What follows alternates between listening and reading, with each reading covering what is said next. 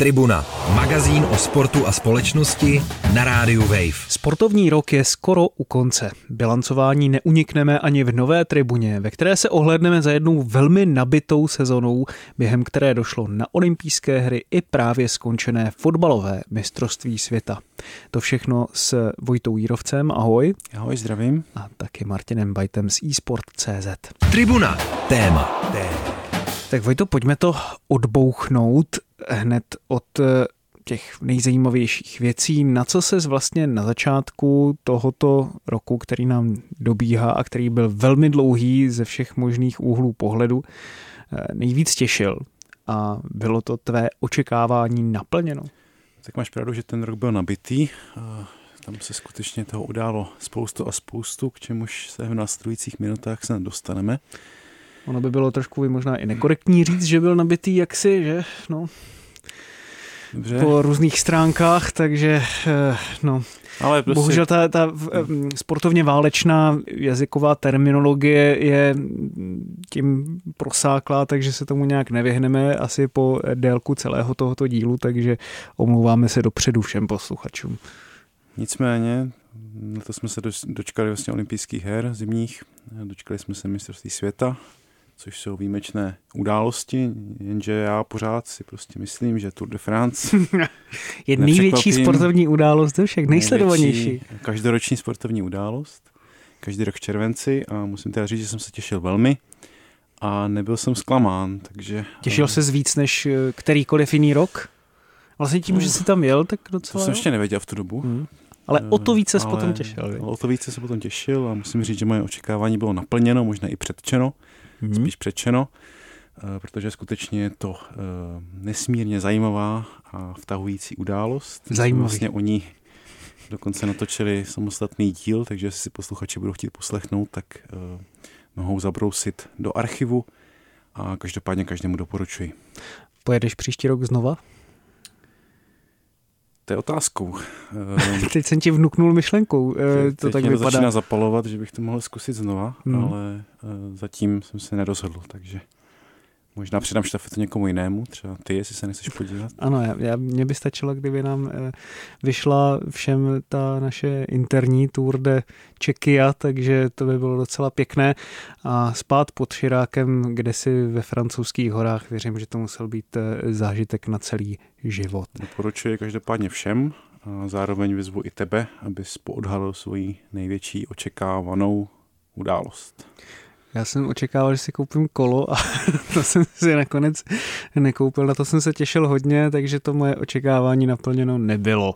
Nicméně z toho pasivně sportovně diváckého pohledu já jsem možná ještě víc než na mistrovství světa. Jsem se těšil na africký pohár národů a vím, že to zní trošku jako taková níž věc, ale vzhledem k tomu, co všechno ten světový šampionát v Kataru provázelo, tak musím říct, že jsem se úplně netěšil na to, jakým způsobem se o tak posvátné pro mě události, protože opravdu já se na mistrovství světa ani letos nemohl nedívat skoro jako malý dítě, protože mě ta... Pořád to máš těma očima. No to... jo, no, musím říct, že jo. Kluka, já to prostě miluji. na mistrovství světa já, no v Japonsko a Jižní Koreji, nebo to, Jižní Koreji teda. Tak, tak, tak a ještě vlastně ve Francii o čtyři roky předtím, ale musím říct, že nezávidím teda dnešním dětem, že i když vlastně trošku jim to závidím, protože ono to tehdy, když jsem měl ty své první sportovní zážitky, tak jsem si myslel, že do konce života bude všechno tak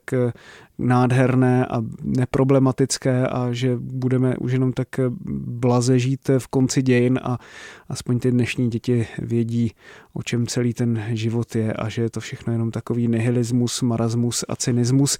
No takže z tohoto pohledu vlastně to tak nějak všechno zapadá do sebe, ale kde jsem alespoň stále nějakou tu krásu viděl, tak je teda ten africký pohár národů, protože ta barevnost, jedinečnost, unikátnost v tom, že to je pořád ještě taková neskažená věc, i když samozřejmě tam byly taky velké obavy, že jestli se to organizačně zvládne, ostatně byly tam nějaké velké problémy, ale ty byly samozřejmě i na, na finále Ligy mistrů, ale nakonec jsme viděli vlastně i ve finále mm, nádherný souboj eh, Senegalu s Egyptem, tedy Sadia Maného versus Mohameda Salaha.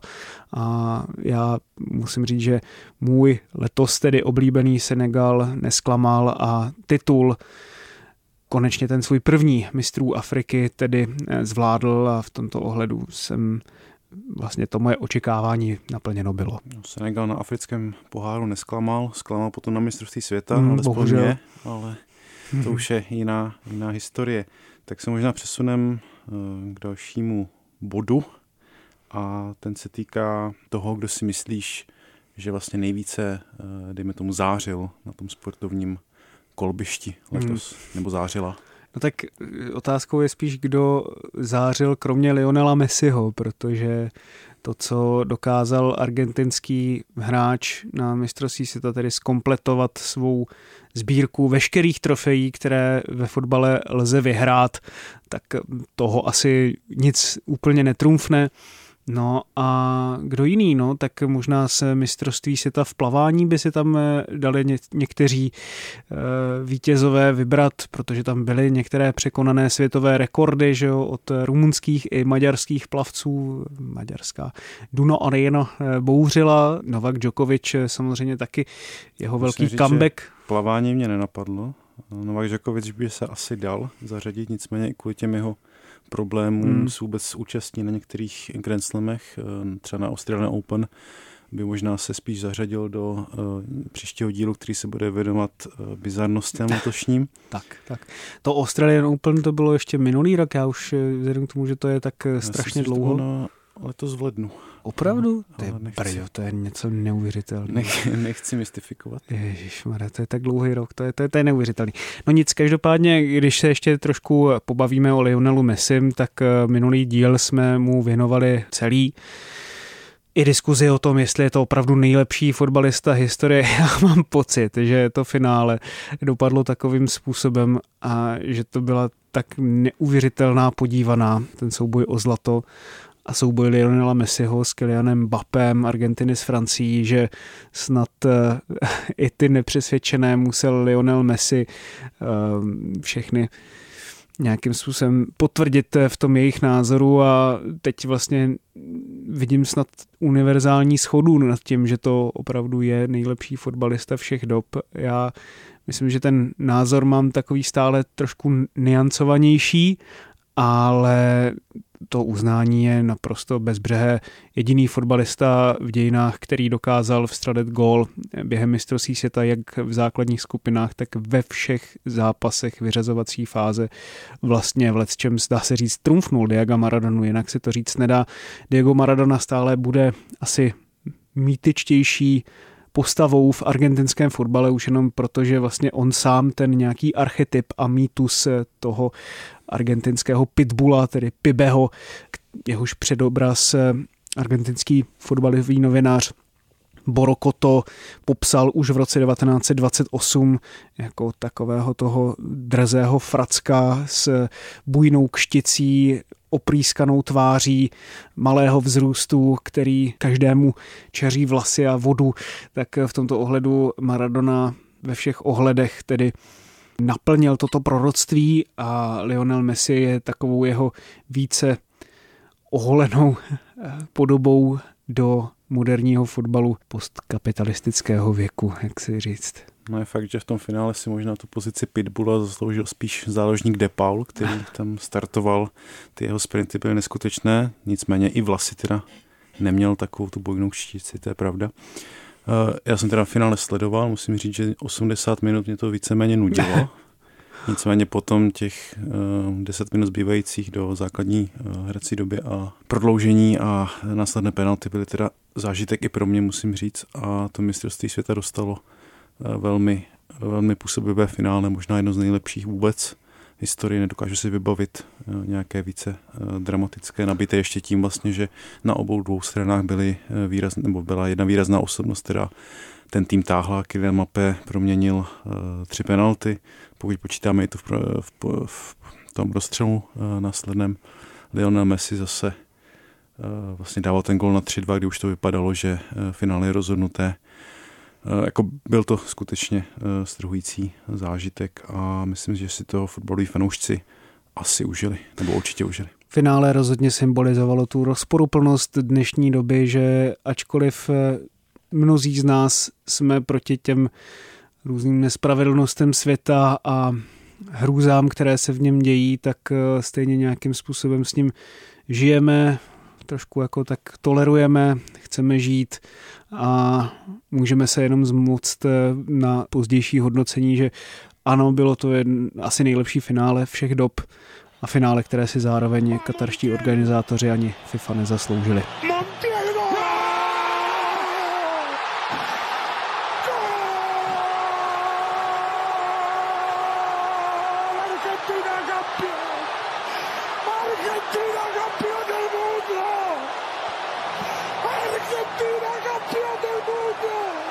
Když se posuneme dál, tak vlastně jsme tak nějak asi schrnuli i tu největší událost sportovní roku, nebo bys tam ty přidal něco dalšího? Myslím, že druhou největší sportovní událost po Tour de France, to bych, to bych souhlasil.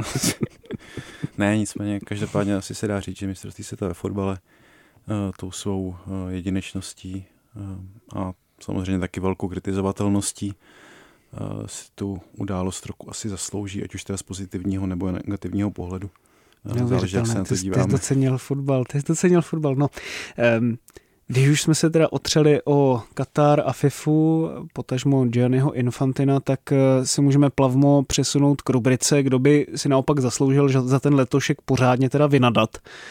Tady já nevím, jako musím říct, že když se mluví o tom, že politika by neměla zasahovat do sportu a naopak co jiného je politika než zpráva věcí veřejných, zpráva věcí lidských a když na mistrovství ta kvůli vlastně sportu umírají lidé a to ne nějakým svým vlastním přičiněním. Myslím si, že ta debata, jak je kolikrát rámovaná, že si za to vlastně kolikrát i ty dělníci můžou sami, protože neumějí dostatečně dobře pracovat, tak eh, si myslím, že je extrémně cynická. Tak eh, nelze říct, že sport je apolitický a ani nemůže být a nikdy nebude. A proto si myslím, že Gianni Infantino za to, jakým způsobem se tady snažil vysílat nějaké kouřové clony a zakrýt, že bychom tady teda spíše mohli řešit nějaké kulturní války ohledně eh, duhových pásek a LGBT, tak eh, akorát eh, přidal další bahno do toho svého už tak hodně špinavého projevu a vůbec vlastně veškeré ty jeho projevy, já myslím, že se nejenom, že dostal, stejně jako se Lionel Messi dostal na úroveň Diaga Maradone, tak si myslím, že se Gianni Infantino dostal i na úroveň Sepa Blatra a ještě ho teda překonal, protože po celý rok eh, teda ty jeho výroky i uh, to, to bylo něco naprosto neuvěřitelného. Myslím si, že i brazilští hráči, mnozí z reprezentace, ta teda neslavně vypadla už ve čtvrtfinále s Chorvatském a trošku kopírovala i cestu jejich vyvoleného prezidentského kandidáta Žera Bolsonára, jehož podporoval například Neymar a nepřímo taky Thiago Silva, Alisson, mnozí další. A stejně tak, když už jsme u těch fotbalových institucí, tak i UEFA a francouzská policie si teda zaslouží důdku za a to je teda jako důdka. co, co to vůbec tady povídáme? Já myslím, že by si teda zasloužili horší věci za to, jakým způsobem vystavili celou řadu fanoušků zase obrovskému riziku při organizaci finále Ligy mistrů, kdy tam mohlo velmi snadno dojít k ušlapání a, a smrti mnoha fanoušků Liverpoolu. Myslím si, že 33 let po Hillsborough už si asi nikdo úplně nemyslel, že by něco takového mohlo znovu nastat. Společně s tím, že pak přišla i ta očerňovací kampaň, naštěstí nepovedená, protože dnes už máme těch záběrů rovnou k dispozici více a a kdo chce, tak eh, si tu pravdu teď už eh, může i najít a přečíst, že na vině byla samozřejmě nedostačující organizace ze strany hm, tedy úřadů. Takže tato, řekl bych, eh, neslavná trojice je pro mě skupina, která si zaslouží za ten letošek pořádně vynadat a myslím si, že vzhledem k tomu, že nikdo je pořádně nějakým způsobem ne potrestal za to a ještě jsou pomalu vyzdvihovaní za to, jak eh, naložili se Superligou. Ostatně ti, co chtěli tu Superligu, tak eh, tedy Aněli, Nedvěd a jim podobní z Juventusu, tak eh, ti teda taky skončili poměrně neslavně, když jsou vyšetřováni za obrovské finanční nesrovnalosti. A tady už taky vyplavávají na, na povrch podrobnosti, které poměrně hodně svědčí o tom, jak to všechno probíhalo, tedy mělo to proběhnout tak, že na oko se hráčům neměli vyplatit eh, jejich mzdy během těch nejtuších eh, covidových eh, protiopatření, zatímco v igelitkách tito hráči ty výplaty přece jenom měli dostat a pak vypadá to podle tedy těch různých mm, policejních spisů, že třeba Mattia de Šílio, krajní obránce Juventusu a italské reprezentace, měl být velmi odvážný a nahlásit to. Já sám jsem zvědavý, jak to s ním dopadne, protože i fanoušci ho teď eh, drsně za to, někteří teda ne všichni, ho za to drsně odsuzují, že šel vlastně proti zájmům klubu, takže no, kdo ví, jak to ještě celé dopadne. Tady tohle to každopádně se na ten vývoj dal, v dalším roce fotbale moc netěším. Z tohoto pohledu musím říct, eh, že ten letošní byl takový hodně černý. No já bych té tvé uh, svaté trojici, když to tak řeknu, tak přidal ještě Tomase Bacha, což je vlastně další mistr nějaké sportovní uh, diplomacie. Možná má trochu štěstí, že olympijské hry v Pekingu se konaly už před nějakými deseti měsíci, takže to celé tak trošku zavál čas a člověk si už nepamatuje všechny ty veletoče, které se kolem toho děly. Nicméně jeho snaha nějak jako obhajovat pořádání olympijských her v Číně, byť teda já si myslím, že on osobně nebyl u toho udělení Číně toho pořadatelství, že ještě neměl mandát, nicméně je to prostě vrcholný představitel nebo nejvyšší představitel Mezinárodního olympijského výboru a jeho pokus to nějak jako obhájit byl taky takový jako tanec na vysokém laně, nebo jak to, jak to nazvat a došlo tam k mnoha k mnoha eh, proslovům, které si s tím infantinovým možná moc nezadají, takže Thomas Bach eh, za mě taky vlastně víceméně každoroční kandidát eh, v tomto místě našeho vánočního speciálu a věřím, že nesklame nás ani v příštích letech. Je pravda, že to čínské pořadatelství olympiády docela uniklo jako pozornosti, když tam bylo taky dost kontroverzí, veď? No jasně, to Teď to je všechno tak jako přehlušené, přehlušené Katarem, a nicméně před eh, těmi deseti měsíci nebo před rokem jsme se tady určitě bavili o olympijských hrách a že eh, je vlastně udělit eh, jejich pořádání do země, která má tak jako zásadní problémy se všemi možnými věcmi, které se teďka tak, tak jakby přísně, nebo, nebo možná přísně špatné slovo, ale které se tak tolik vytýkají Kataru, tak v té Číně víceméně najdeme, nebo ještě v horším najdeme najdeme také. Takže snaha to nějak e, ospravedlnit e, e, no je to docela těžké, bych tak řekl. No a ještě jsme vůbec nezmínili tady v této souvislosti samozřejmě i ruskou vládu, která rozjela svůj nesmyslný útok na Ukrajinu, ničí tam sportoviště, mimo jiné svými raketami a ničí i kariéry ruských sportovců respektive mnozí ruští sportovci se nechávají zatáhnout do této eh, šílené války. Mezi nimi i třeba krasobruslař, kterého já jsem ve své době měl strašně rád, Evgení Pluščenko, co ten předvádí, to je něco eh, příšerného. A myslím si, že tam jsou taky hodná slova odsudků, protože to je, to je opravdu, hm, na to nemám slov. A chudáci Ukrajinci co teda si musíte v tomhle tom ohledu třeba i kolikrát eh, poslechnout. Eh, mnozí z nich samozřejmě se vrací do Ukrajiny a snaží se pomoct zemi. Ti, kteří ne, tak alespoň mnozí velmi hlasitě vyjadřují podporu své zemi.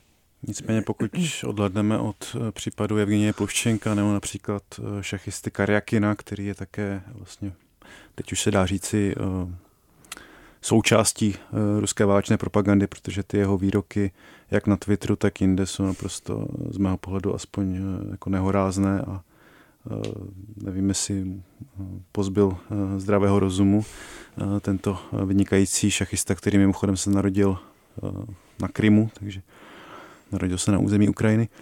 Nicméně, pokud pomineme třeba roli těch dvou, tak ruští sportovci se z nějakého pohledu dají brát také jako určitý smolaři roku, protože věřím, že zdaleka ne všichni s ruskou agresí nevyvolanou souhlasí a vlastně už po druhé za posledních deset let jsou tak říkajíc jako vyloučení z mezinárodních soutěží. Poprvé to bylo během toho ruského velkého dopingového skandálu, kdy vlastně z pravidla soutěžili pod tou neutrální vlajkou, když v nějakých případech měli zakázanou na některých mezinárodních akcích účast vůbec.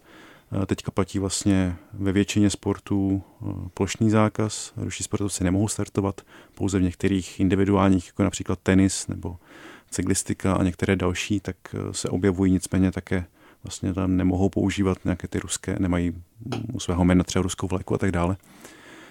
Takže z tohoto pohledu, že vlastně pokud ten sportovec před deseti lety začínal nějakou svou profesionální kariéru a vlastně už po druhé během ní nemá vlastně možnost závodit na těch, nebo soutěžit na těch největších, největších akcích, což je sen každého sportovce, je jedno, jestli to je Rus, Ukrajinec nebo Francouz, nebo kdo ví kdo, tak je vlastně v něčem jako velmi smutná a ty sportovci samotní, až teda na výjimky, za to taky nemohou. Takže z tohohle pohledu bych je bral v určitém slova smyslu také jako smolaře, hmm. smolaře roku. A nejenom samozřejmě samotné sportovce, ale všichni, všechny, kteří se pohybují okolo sportu.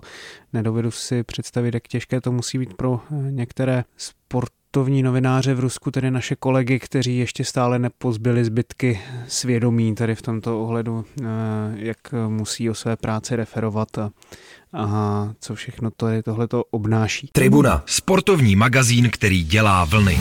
Realitě, která je kolikrát velmi černá, se ani ve sportu nevyhneme, byť eh, samozřejmě sport má už jenom když ho člověk sám provozuje a snaží se třeba si jít zaběhat a vyčistit si nějakým způsobem hlavu, tak eh, se snaží oprostit eh, od těch každodenních starostí, ať už osobních, tak společenských, takže přece jenom tady vždycky musí být ta jedna linka té reality, protože přece jenom ze sportu je biznis a práce, když už vlastně to máme takhle i my dva, ale na druhé straně to stále musí být i něco, co je povznášejícího, co nás inspiruje, co nás právě odprostí od těch eh, každodenních starostí, tak eh, pojďme možná se přesunout právě k této rovině sportu a z toho dobrého pohledu, kdo tebe za ten minulý nebo uplynulý rok eh, překvapil příjemně? Eh, příjemně uh, můžu zmínit i toho Messiho, protože hmm. já, bychom se k němu vrátili, i když jsme mu věnovali vlastně minulém dílu asi 40 minut, takže už to je možná víc než dost. Nicméně já jsem tak uh, trochu nečekal, že k tomu skutečně dojde i po tom jeho vlastně několik let starému odchodu z reprezentace nebo ukončení reprezentační kariéry, tak bych si asi netypl, že se vrátí v takovéhle formě.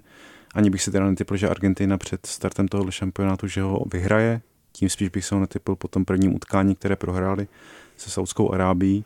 Eh, takže příběh to je eh, nesporně velký a pro mě taky eh, překvapení roku, nebo jedno z překvapení roku.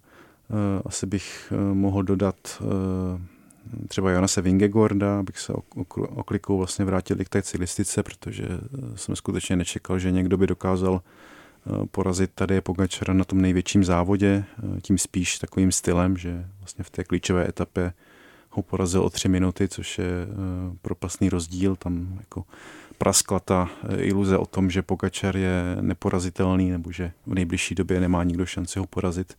Tady se ukázalo, že jako skromný 25-letý dánský ne úplně no-name závodník, ale ne úplně závodník z té jakoby nejvyšší nebo nejužší špičky, eh, takže ho dokázal takhle smést, takže to je pro mě docela, byl to pro mě docela velký šok tehdy. A i teď to vnímám jako jedno vlastně z největších překvapeních tohohle sportovního, sportovního roku. The crowd warmly welcoming the yellow jersey who will ride tomorrow into Paris as the winner of the 2022 Tour de France. Takže těžko soudit, jestli Messi, eh, který zvedl ten pohár nebo ten titul konečně nad hlavu, anebo uh, Jonas Vingegaard žlutý v Paříži, co bylo větší překvapení, pro mě to je tak jako nějak oboje, oboje překvapení. Je neskutečné, co už dneska ty motorky v kolech dokážou. Eh, každopádně, já to když... to vyzkoušet. Možná by to byla jediná cesta, jak s vámi udržet krok na těch silnicích. No, já když budu mluvit za nejkrásnější sport, tak to, co předvedlo Maroko na uplynulém mistrovství seta, tak bylo nádherné. Svým způsobem, když se člověk podívá na jeho soupisku, která je plná skvělých hráčů a mně se líbila jejich kopací technika, to, jakým způsobem tak správně drze a floutkovsky na tom hřiště působili. Si tě můžu jenom přerušit, bylo to skutečně nádherné, protože ta jejich hra se uh, docela kritizovala, oni vlastně postoupili dvakrát po výsledcích 1-0, potom v semifinále z mého pohledu byli jasně poraženi Francií a uh, to samotné, ten samotný zápas a třetí místo jsem tak jako trošku odzýval, tak jenom se tě ptám, jestli to vnímáš jako nádherné, nádherné z jakého pohledu, jestli jde o tu hru, anebo jenom o to, že to bylo skutečně velké překvapení, které téměř nikdo nečekal, kromě našeho, nebo mého redakčního kolegy Pavla Jahody, který to hlásil už eh, před čtyřmi lety, že Maroko uspěje. Eh, co bych jiného mohl čekat od eh, takovéhoto in, imperiálního frankofila jako City. Já, ačkoliv teda samozřejmě Maroko si s imperialismem také úplně nezadá vzhledem k tomu, že okupuje západní Saharu, tak eh, musím říct, že na jednu stranu ano, byl to takový ten pověstný zandour eh, v let kterých momentech, ale taky neuvěřitelné protiútoky a, a spousta krásných akcí, které dovedly do konce. No a nebylo to jenom takové jako šťastné ukopání. A ani bych nesouhlasil s tím, že na celé čáře byli poraženi Francií. Francie sice měla šance, které proměnila, ale i Maročané velmi zabojovali a ty své příležitosti měli. Ale je to tedy samozřejmě první africký postup do semifinále mistrovství světa, taky první pro arabskou zemi. V tomto ohledu zase můžeme eh, na tom katarském šampionátu hledat i tyto paralely, proč je to tedy vlastně pro ten arabský svět, který je opravdu mohutný, obrovský. Velká zpráva, že se ten šampionát konal právě na tomto území. To proti tomu konkrétnímu vlastně já nic nemám. Myslím si, že viděli jsme zprávy od všech eh, novinářů nebo od různých novinářů, že ten šampionát byl dobře zorganizovaný, ale to je tak něco, co by člověk trošku očekával, když už eh, na to ta země má 12 let, eh, ačkoliv v ní tedy, že jenom 300 tisíc nativních občanů. No nic, když už jenom heslovitě k tomu něco přidám, tak plzeňská cesta do Ligy mistrů, tak to bylo něco tak neuvěřitelného a překvapivého, že to si zaslouží samotnou zmínku. Byť samotný ten výkon poté už asi No, samozřejmě, ale to, to, to bylo spíš až na hraně nějaké ostudy. Na druhou stranu musím říct, že to, že se tam dostali, tak to je s tím rozpočtem, který mají, který je zlomek toho, co mají ty ostatní dva velké české kluby, Pražská S, tak eh, je to obrovitánský úspěch. Tribuna na rádiu Wave překvapil, na druhé straně zklamal, respektive byl takovým spola, smolařem. Podle mě je taková bývalá plzeňská legenda Pavel Vrba. Myslím si, že ten jeho úpadek ze slávy je až bych řekl raketový. Kdo by býval řekl, když eh, začínala jarní část sezóny a Sparta vstupovala v poměrně dobré pozici ještě v boji o titul a v poměrně dobrém rozpoložení i do jarní části evropských pohárů, že nakonec během pár týdnů či měsíců bude odejít ze své pozice, že si mezi tím ještě vyzkouší angažmá v Ostravě, které dopadne eh, naprostým propadákem a nakonec skončí jako trenér z Lína, tak eh, myslím si, že takových 12 měsíců tady neměl nikdo. Všichni volají potom, aby si konečně vzal nějaké volno, on to evidentně prostě nedokáže, neumí sedět doma a užívat si klidu. Otázka, jestli ho tam má. No a tak vzal tuto nabídku, která v době natáčení vypadá jako recept na úplnou katastrofu, tak eh, uvidíme, jestli to tam takhle eh, ve Valašsku nějak eh, splácají.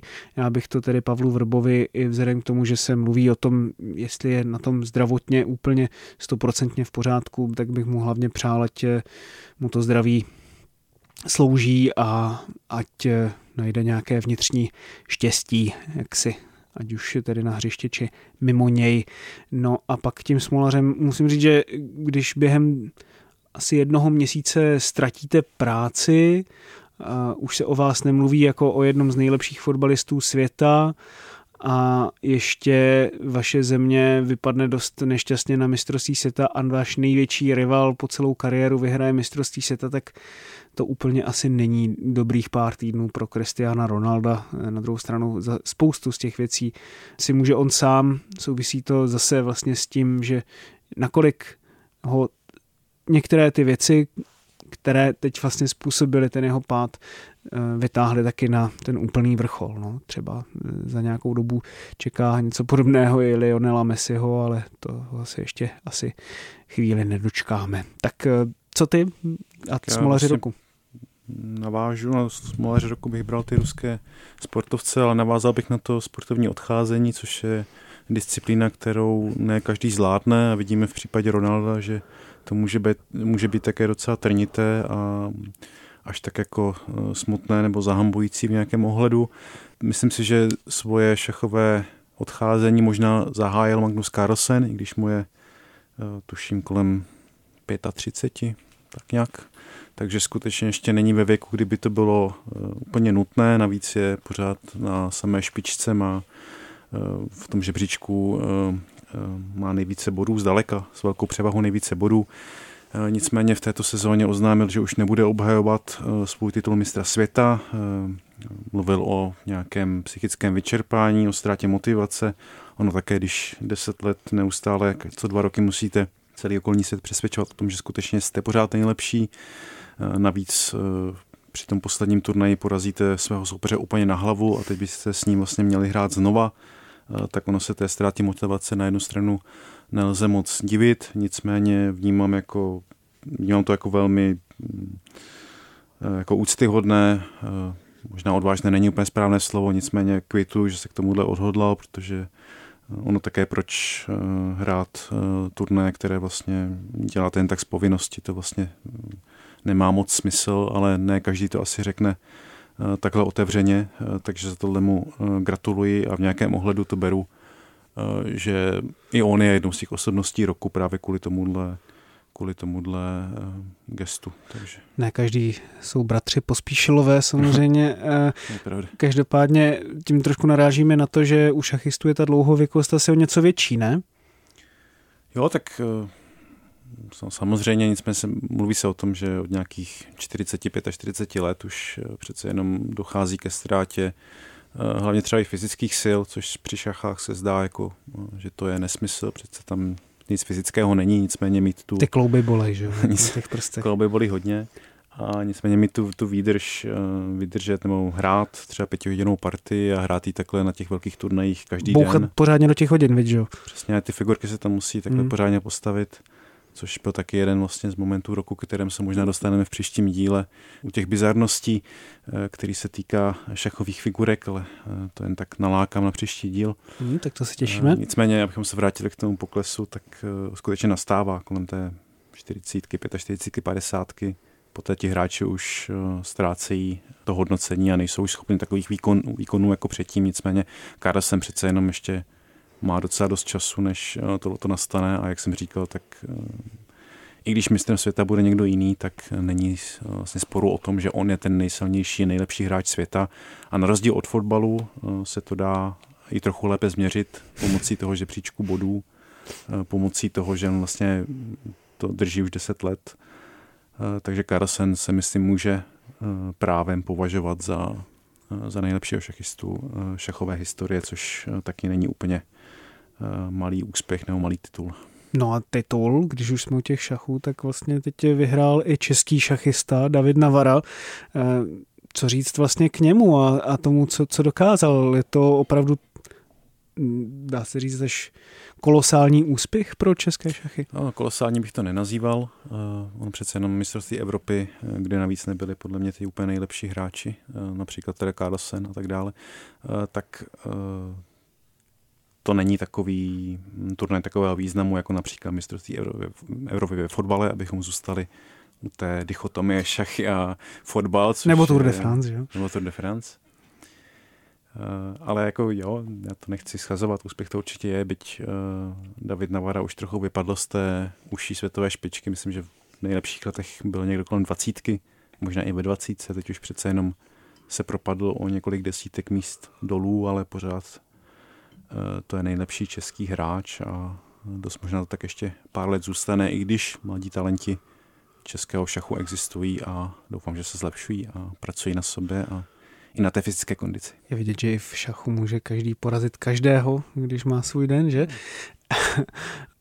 Zakončeme dnešní tribunu možná tím, že se podíváme na to, jakou největší osobnost mimo samotný sportovní výkon ty si vnímal za ten uplynulý rok. Největší osobnost v pozitivním smyslu, nebo to může být vůbec největší osobnost, protože já bych pořád zvolil toho Gianniho Infantina, protože to si myslím, že ten, ten člověk, eh, kolik toho namluvil, kolik uh, jako z velmi zábavných tiskových konferencí on absolvoval, uh, jak například i slavil vlastně s Argentinci to finále, potom finále mistrovství světa, což bylo něco z mého pohledu velmi ostudného, když to vypadalo, že on sám se nějak podílel na tom úspěchu Argentiny.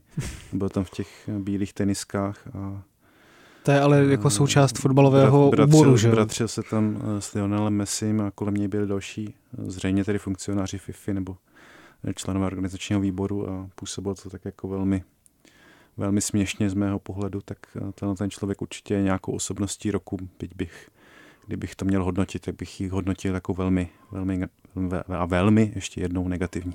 No, já bych to dokonce hodnotil tak, že si, kdyby nebyl v této funkci, tak by si snad ani nezasloužil naši zmínku, protože takové volání o pozornost eh, já nevím, proč to ti nejmocnější lidé světa dnes mají zapotřebí, když tam ještě přihodím jednoho nejbohatšího člověka eh, světa, který neustále nemůže nechat toho všeho a konečně nevypadnou. Nebo ještě já nevím, v době natáčení to vypadá pořád ještě, že se nesmířil s výsledky, nesmířil s výsledky hlasováním. Eh, stop the count takzvaně.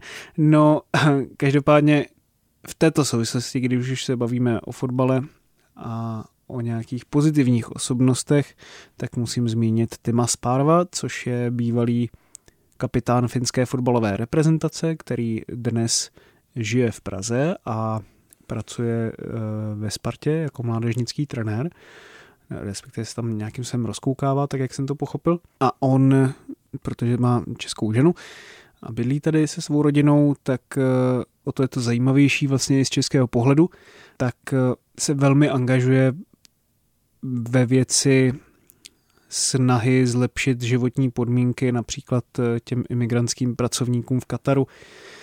Sám se zasadil o tu změnu, vlastně věc, o které on předtím nic moc nevěděl, tak eh, ji vzal za svou, vyjel do té země, snažil se přímo pomáhat, dával dohromady různé iniciativy, Myslím si, že takovýto příklad je naprosto fenomenální, že můžete použít eh, tu svoji velkou platformu a využít ji k něčemu smysluplnému a kež by bylo takovýchto sportovních osobností na světě víc.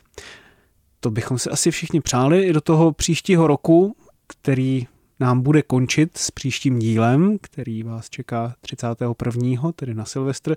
My si k tomu připravíme i přiléhavý silvestrovský díl.